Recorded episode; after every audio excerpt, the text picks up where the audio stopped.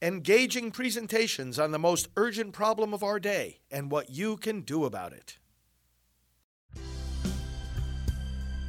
Now, the End Abortion Podcast by Priests for Life. And one glorious nation under God.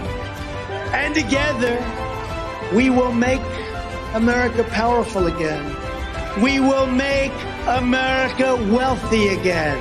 We will make America strong again.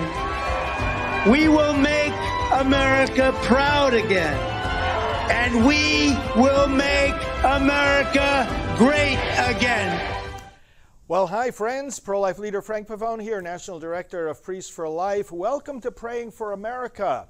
I'm actually traveling today, but I made this pre recording and I want to show you some of a previous program that is worth repeating in every way. Let me give you some background on it. We'll do a scripture here and uh, pray together. Look, this election is really, like, really like every election needs to be, but this one in particular demands of us great attention to practical detail. And uh, let me get into this a little bit after the reading, but that's what, that's what we're, we're going to look at a little bit in the uh, previously taped uh, program and uh, in some comments I want to make to you based on the speech uh, President Trump just gave the other night in Erie, Pennsylvania. I hope you watched it. I certainly did. And uh, as always, inspiring, instructive, giving us serious guidance for how to win these 2024 elections. But let's go to the scriptures first. And we're going to read here from Matthew's Gospel in the 14th chapter, starting with verse 22. Um, immediately he made the disciples get into the boat and go before him to the other side, while he dismissed the crowds. And after he had dismissed the crowds, he went up on the mountain by himself to pray. When evening came, he was there alone. But the boat, by this time, was a long way from the land beaten by the waves, for the wind was against them. And in the fourth watch of the night, he came to them, walking on the sea. But when the disciples saw him walking on the sea, they were terrified and said, It is a ghost. And they cried out in fear. But immediately Jesus spoke to them, saying, Take heart, it is I. Do not be afraid. And Peter answered him, Lord, if it is you, Command me to come to you on the water. He said, Come. So Peter got out of the boat and walked on the water and came to Jesus. But when he saw the wind, he was afraid. And beginning to sink, he cried out, Lord, save me. Jesus immediately reached out his hand and took hold of him, saying to him, O you of little faith, why did you doubt? And when they got into the boat, the wind ceased. And those in the boat worshiped him, saying, Truly, you are the Son of God. Let us pray. Lord, we are in the boat with you. This is America, a boat that was launched under your guidance, under the inspiration of your word that causes us to thirst for freedom and tells us where we can find it. Where the Spirit of the Lord is, there is freedom. You will know the truth, Jesus said, and the truth will set you free. Lord, freedom is in you. And our founders inscribed this into our founding documents. Freedom, O God, is in you. Your truth, your governance, your providence, your gracious gift of our rights. Father, as the wind and the waves buffet against this boat, as we see the danger of America sinking, we reach out to you today with faith. And we hear your voice saying to us, Come. May that one word, come, Come to me on the water. Come to me despite the wind. Come to me despite the waves. Come to me despite your fears. May that one word come rouse our fellow citizens to take action in this election to save this nation. Rouse them and then make them more active than ever to register voters, educate voters, get people to the polls, and collect ballots in a way that is legal and constitutional and effective for winning back this nation. Lord, give us the wisdom and guidance. We pray through Christ our Lord. Amen. Well, I recently gave some, um, some reflections and some insights into the, the dynamics of this 2024 uh, election, and as I said, I want to share those with you again tonight. Um, as I'm as I'm traveling, I'm actually in Washington, uh, coordinating a group of uh, pro-life leaders for regular strategy sessions. But friends, um, let me preface the, the pre taped remarks uh, I'm going to give you with this. We've got to be very practical here. President Trump spoke the other night in, in Erie, Pennsylvania. And, you know, he, as well as all the rest of us, we respect our election process. We respect uh, the primary uh, process that we have. And uh, we've got a lot of good folks on our side, actually, and we respect them who are involved in this process, those who are running for running for president of the United States on the Republican side. But he raised this, this point, and I've heard many commentators say it too. What are these other folks doing? President Trump has such a commanding lead. Uh, wouldn't it make sense to focus our money, our efforts, our rhetoric to two things? First of all, focus on the extremism of the Democrats I refer you again to Mark Levin's book that's going to be coming out, The Democrat Party Hates America. Be sure you get that, that very substantial book. Uh, I believe in September it'll be available. But the uh, point here is shouldn't we be, along with pointing out the extremism of the Democrats, working on strengthening the infrastructure of our gathering of ballots. In other words, the election mechanism. You can elect, as is seen in, in, in Joe Biden, as is seen in John Fetterman in Pennsylvania. Gee, it just dawned on me now, even though he was in Pennsylvania, he didn't make reference to, to Fetterman, or for that matter, to the, the, the, uh, the horrific uh, slate that they have at the executive level there in Pennsylvania, the governor. What a, what a joke. What a joke but we won't get off into that right now. What a disgrace. It's really a disgrace. Pennsylvania can do better than that and will do better. But obviously, the quality of a candidate doesn't matter anywhere near as much as the mechanism by which the ballots are collected and counted. That's what it boils down to. And we have got to focus all our energies at this point moving forward. Now, all of us can do this in different ways. It might not be clear yet what your specific role is in this. You might be involved in a state that has election uh, reform measures uh, underway, and, and you could help uh, perhaps promote that, or just by getting involved at the precinct level and getting involved with election integrity efforts right there in your own precinct. That might be the way that you're called to be involved. Whatever it is, our team is ready to help you, by the way, prolifevote.com, and we have our election training seminars. You can sign up there, prolifevote.com. But the point I'm making is very simply this We've got to focus on the election mechanism, especially in states like Arizona, Nevada, Wisconsin, and Georgia. These are going to be key places. Pennsylvania, of course, is always critical. That's why the president was there the other night. Um, strengthening the election mechanism and using on our side of the aisle the methods by which ballots are collected. We should change our mindset and our language too. We, we, we've always talked uh, uh, uh, traditionally about getting out the vote, getting out the vote. Yes. But we have to talk in terms of collecting the ballots. And we're going to be encouraging, for example, in those places where it's legal, like Nevada, for instance, having churches become collection points for the ballots. This is all, again, doing it legally, doing it constitutionally, obviously doing it honestly and fairly, giving people the opportunity to get their ballot counted. Eh, that's a, that's a good activity. Churches should be involved in that activity, giving the people of God the, uh, the help and the assurance that their voices are being heard, that their votes are being counted. We'll get into practical logistics of that. But what I'm saying is, again, let's focus on the things that are really going to matter the most. We've got to get the mechanism of this election under control. We're not going to let them steal this election. We are not going to let the other side ruin this election.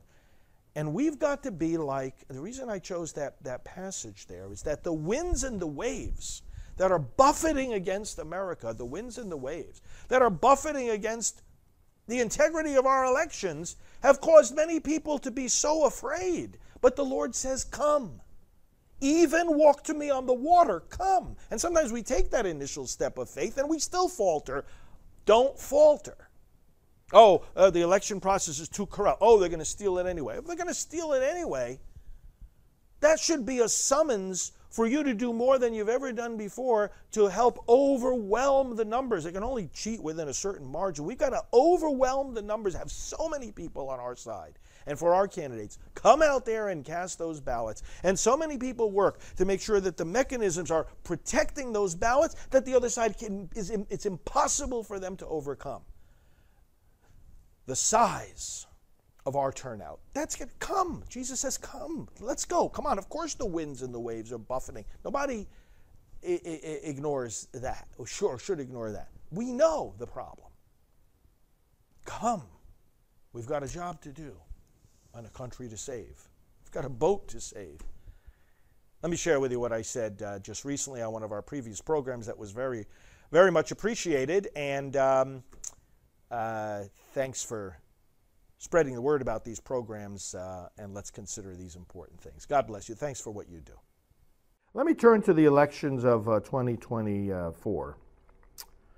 You know, in this country, you've got about 25% of people identifying as Republican, about 25% are identifying as Democrat, and you've got about 49 to 50% identifying as independent. More, more large increase in the number of independents politically in our country. But now, so elections can't be won just by the Republican base. Elections can't be won just by the Democrat base.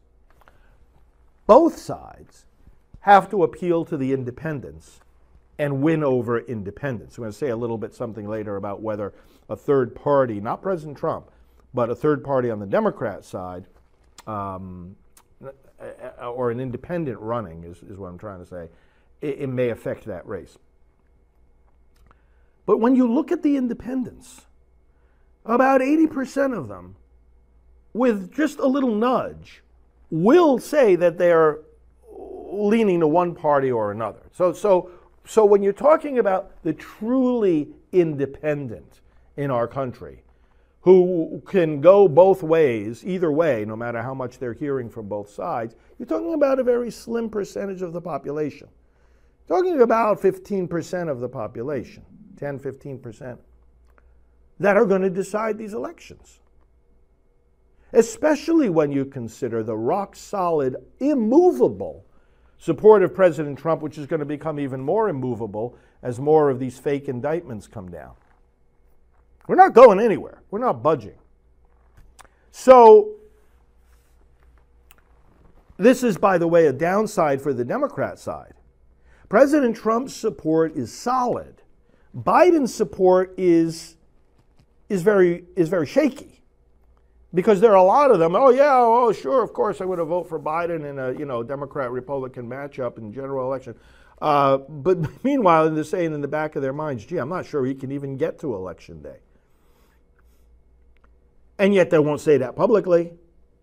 Nobody wants to say the emperor has no clothes. They're afraid. They're kind of stuck with him, even though they don't want him. Now, should he drop out of the race for health reasons or because the powers that be in the party finally realize they've got to jettison him, and I think they're trying to find a way to do that. It's just nobody has the courage or means to do it just yet. There'll be all kinds of Democrats then that'll jump in, some known, some unknown. It'll be a chaos, it'll be a circus. But understand the, the nature of the support, any support that Biden has.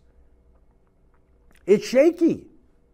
It's not the kind of rock solid support that you see for President Trump. Okay, so having said that, we're talking about a small percentage of the public that decides these elections. Now, when I start talking about key states, never misunderstand that to mean that every single state isn't important. It is. Because every, first of all, in the long view of history, states, no matter how red or blue they might be, can change. And there's a dynamic of change going on in the midst of all of them. And we have to be vigilant to keep the red states red. We have to be, be uh, active and aggressive in turning blue states red. So, from a, from a 50,000 feet view, you know, it's the whole nation at play all the time and we, we need to be working wherever God has put us. We've got to work like crazy to win that area. Nobody in any part of the country, whether it's no matter how blue, no matter how red, should ever be complacent. This is about us fighting for every square inch of territory, okay? And not only that, but you know, you look at the dynamic of elections and you know, you activate voters in a very red state or in a very blue state, no matter what your chances of victory in that particular election are, that's not the only consideration. You're activating voters who then are going to are going to be working in that particular place or they might be moving somewhere else once they're activated they're activated and you also have you know uh, i mean the popular vote doesn't determine the the uh, the electoral college. It just doesn't determine who, who becomes president, but it does matter too. And people use that to look at trends. You look at, like we were commenting about the midterms, you know, you had a lot of uh, victories for Democrats that were very, very, very tiny margins, and therefore you look a little bit below the surface at what the numbers of votes were, and you see the momentum on our side.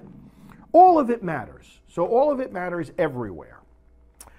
Now, having said that, there are certain swing states in the sense that as the dynamics are shaping up now, that these will be the places where ultimately the election will be decided. Now, you look back at 2016, for example, President Trump won that election, but he won it by about 80,000 votes. And you think about in terms of tens and tens of millions of votes cast 80,000 votes in three states.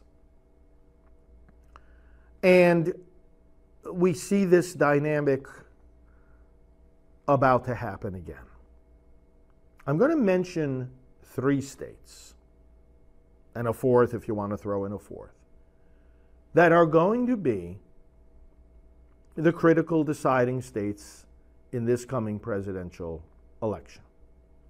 Again, in the context of what I just said about every single state, every single voter always matters. But some places decide earlier than others and by bigger margins. States you want to keep an eye on are Arizona, that's got both presidential and Senate swing capacity, Arizona, Wisconsin, and Georgia. Arizona, Wisconsin, and Georgia. Now, we've seen a lot of problems in all three states, haven't we, electorally speaking, in recent years. But we have got to focus our attention.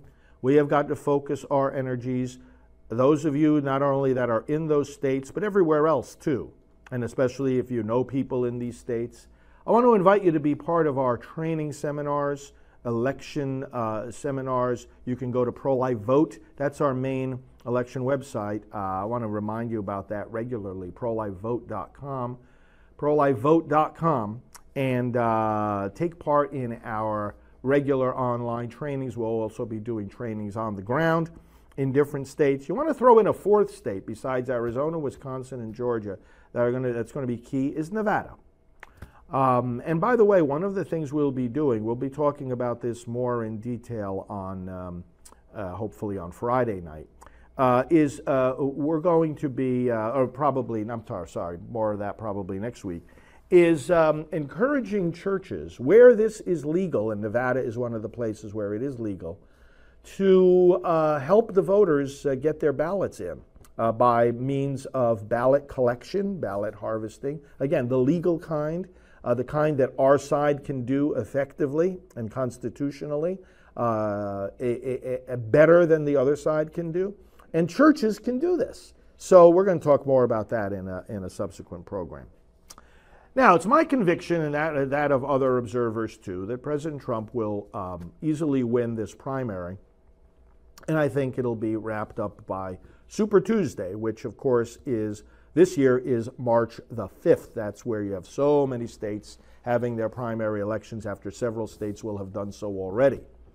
So I would say, and many others would say, President Trump will easily win the primaries by large amounts in Iowa, in New Hampshire, in South Carolina, in Nevada.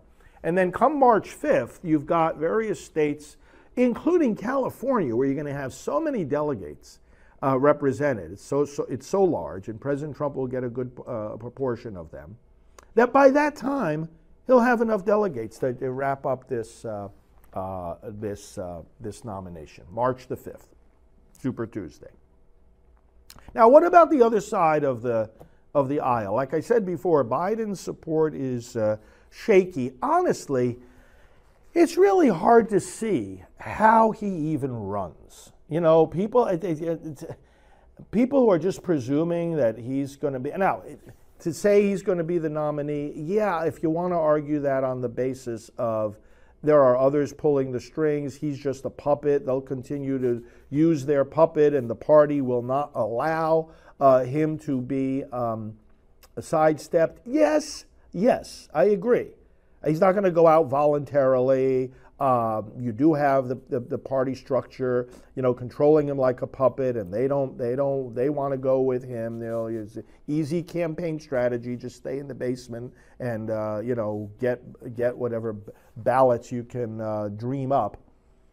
Okay, but the question is, he's still got to be able to, you know, he's still got to be able to do something, right? And him being able to do something, like find his way around on a stage or complete a full sentence, is becoming more and more difficult. So it just only works within a certain range. How? I don't, I don't, I don't see it. I mean, I don't see how can you. The election is November of 2024. Now, as I already said, we're in the midst of it now. But in real time, there's still a year and a half in front of us. And it's like in Biden time, that's more than an eternity. So if Biden were not in the race, what happens? Now, many people say, well, you know, uh, Michelle Obama will come swooping in, you know, to save the day. And certainly she would get the nomination if she decided to seek it. I actually don't think she will. I think she's, uh, she and Barack are quite content with their life right now, but who knows? I think it would be him that would be calling the shots here.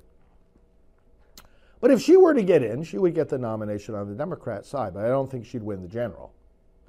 See, understand this, and and and, and uh, Dick Morris was giving good commentary about this in several of his recent programs.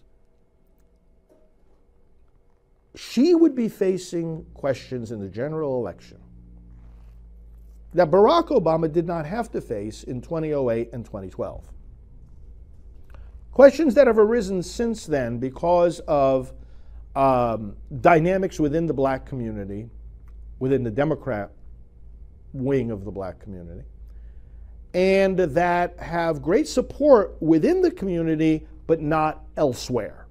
For example, the question of reparations. She would have to answer that question. Do you believe that? Do you believe that each individual should be given three hundred sixty thousand dollars in reparation for the um, uh, for for uh, the um, injustices done uh, against the, the black community? Should we pay that out in, in, in reparations now for sins that these people didn't commit? But oh, let's set everything right historically. Do you, do you, do you believe that? Do you believe that whites are inherently racist? Do you support critical race theory? Do you believe that whites have advanced precisely because they're white, or that they should not be advanced anymore uh, precisely because they're white?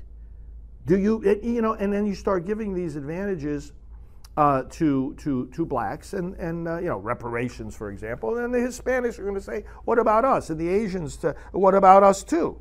Do you believe that the whites and blacks should be segregated? She's going to have to face these questions that pre- present a big dilemma. Do I, do I appeal to my base within the black community and alienate all the other voters?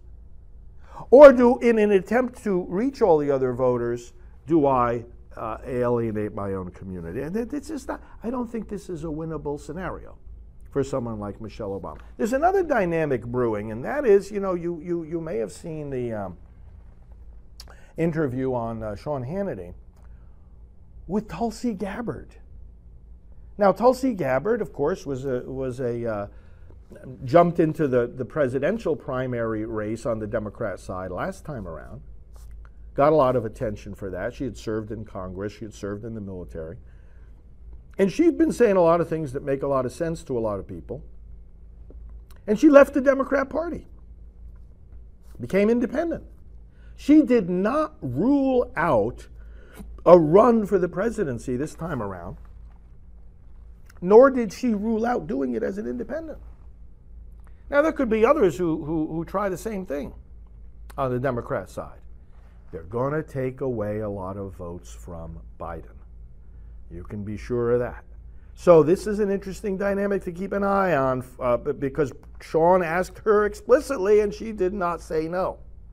That is an interesting development. Okay, finally, you know, the U.S. Senate, I mentioned before, Arizona as one of the key states to keep an eye on. Um, also has a Senate race and uh, quite winnable Arizona, Ohio, West Virginia, and Montana. Four states to keep an eye on in terms of taking back the Senate. We've got to take back, we want a trifecta as a result of the 2024 elections, obviously. President Trump in the White House and a Republican Senate and House. The Senate, we can win back. The Senate map this time is way better than it was in the, uh, in the previous election, uh, in the midterms. And let's do it. With West Virginia, Ohio, Arizona, Montana, uh, very, very, uh, those should be at the top of, of, of, of the list of uh, targets for uh, winning back the Senate. We should be able to do that. Now, the House, there's a threat that's coming out of this uh, redistricting, of, uh, rearranging of the map in New York State. Well, surprise, surprise. left wing Democrat judges trying to. Um, uh, uh, call for, for different maps that would give the Democrats an advantage. You're talking about four, five, six seats. Uh, that, that, that, that would obviously uh, affect the majority in the House. We have to defend the House. We have to increase the majority in the House.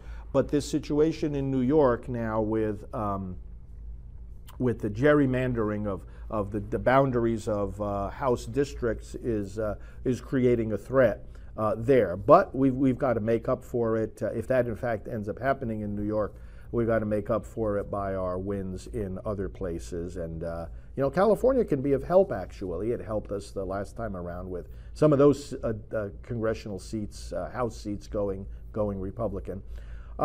let's keep an eye on all of this, friends, and let's go back now into prayer. Lord, we pray for we want to invoke now, Lord God, your Holy Spirit upon the people of Arizona, upon the people of Wisconsin, and upon the people of Georgia. No, Lord, we know that every, uh, every square inch, every single vote, every single race is of critical importance to us, and we will not abandon uh, this effort anywhere that we find it. But Lord, we ask you in a special way to send your Holy Spirit upon the voters of Arizona, Wisconsin, and Georgia as we, as we continue in this election season.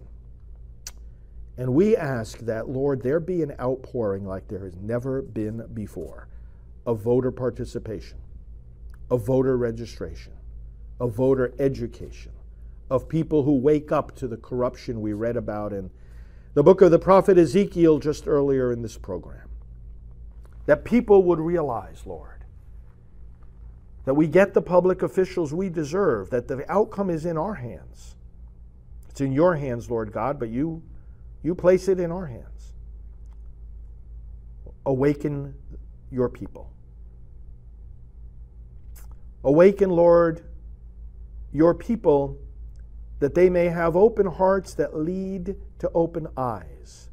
People who are willing and ready to see what they would see if they just look and see the stark choice that is before us. Not simply a matter of Republican or Democrat, but a matter of America or tyranny. Which will it be? Flourishing or destruction? Embracing your law or throwing your law in the garbage and trampling it underfoot. That's the choice in front of us. Because the Democrat Party has become Marxist, it has become evil. And Lord God, awaken your people to see it, awaken your people to reject evil. We ask you to pour you to pour out your spirit upon the people of Nevada. Pour out your spirit, Lord, upon the pastors. Let them be willing to collect votes in a completely legal, constitutional way and do it better than the other side. Help us, Lord God, to inspire one another and to embrace victory in these elections. We now pray as Jesus taught us Our Father, who art in heaven, hallowed be thy name. Thy kingdom come, thy will be done on earth as it is in heaven. Give us this day our daily bread, and forgive us our trespasses, as we forgive those who trespass against us. And lead us not into temptation, but deliver us from evil. For thine is the kingdom, and the power, and the glory, forever and ever. Amen. Great to have you with us, friends. Uh, we're going to have a lot more to say this week. Stay tuned to Praying for America every weeknight at 8 p.m. Let others know about the program and spread this information. We're going to win big for America, and it's going to take every ounce of strength every single day. So let's do it together. Follow me on social media at FR Frank Pavone, at FR Frank Pavone on all the major platforms. Thank you, Right Side Broadcasting Network. Follow them too. And friends, we will talk to you tomorrow. Hello, I'm evangelist Alveda King with Priests for Life. The great issues of social justice, civil rights, and pro life in our nation have made progress when citizens take their convictions into the voting booth. It's not enough simply to believe or speak about what is right. We have to elect lawmakers who will pass the right laws. As my uncle, Reverend Dr. Martin Luther King Jr., said, the law can't make my brother love me, but it can stop him from lynching me. Making laws and changing hearts go hand in hand. When people's hearts and minds are changed, they will elect people who will change laws and court decisions. So, dear friends, if you're not yet registered to vote, please register today. And when you do go into that polling place, please vote pro life.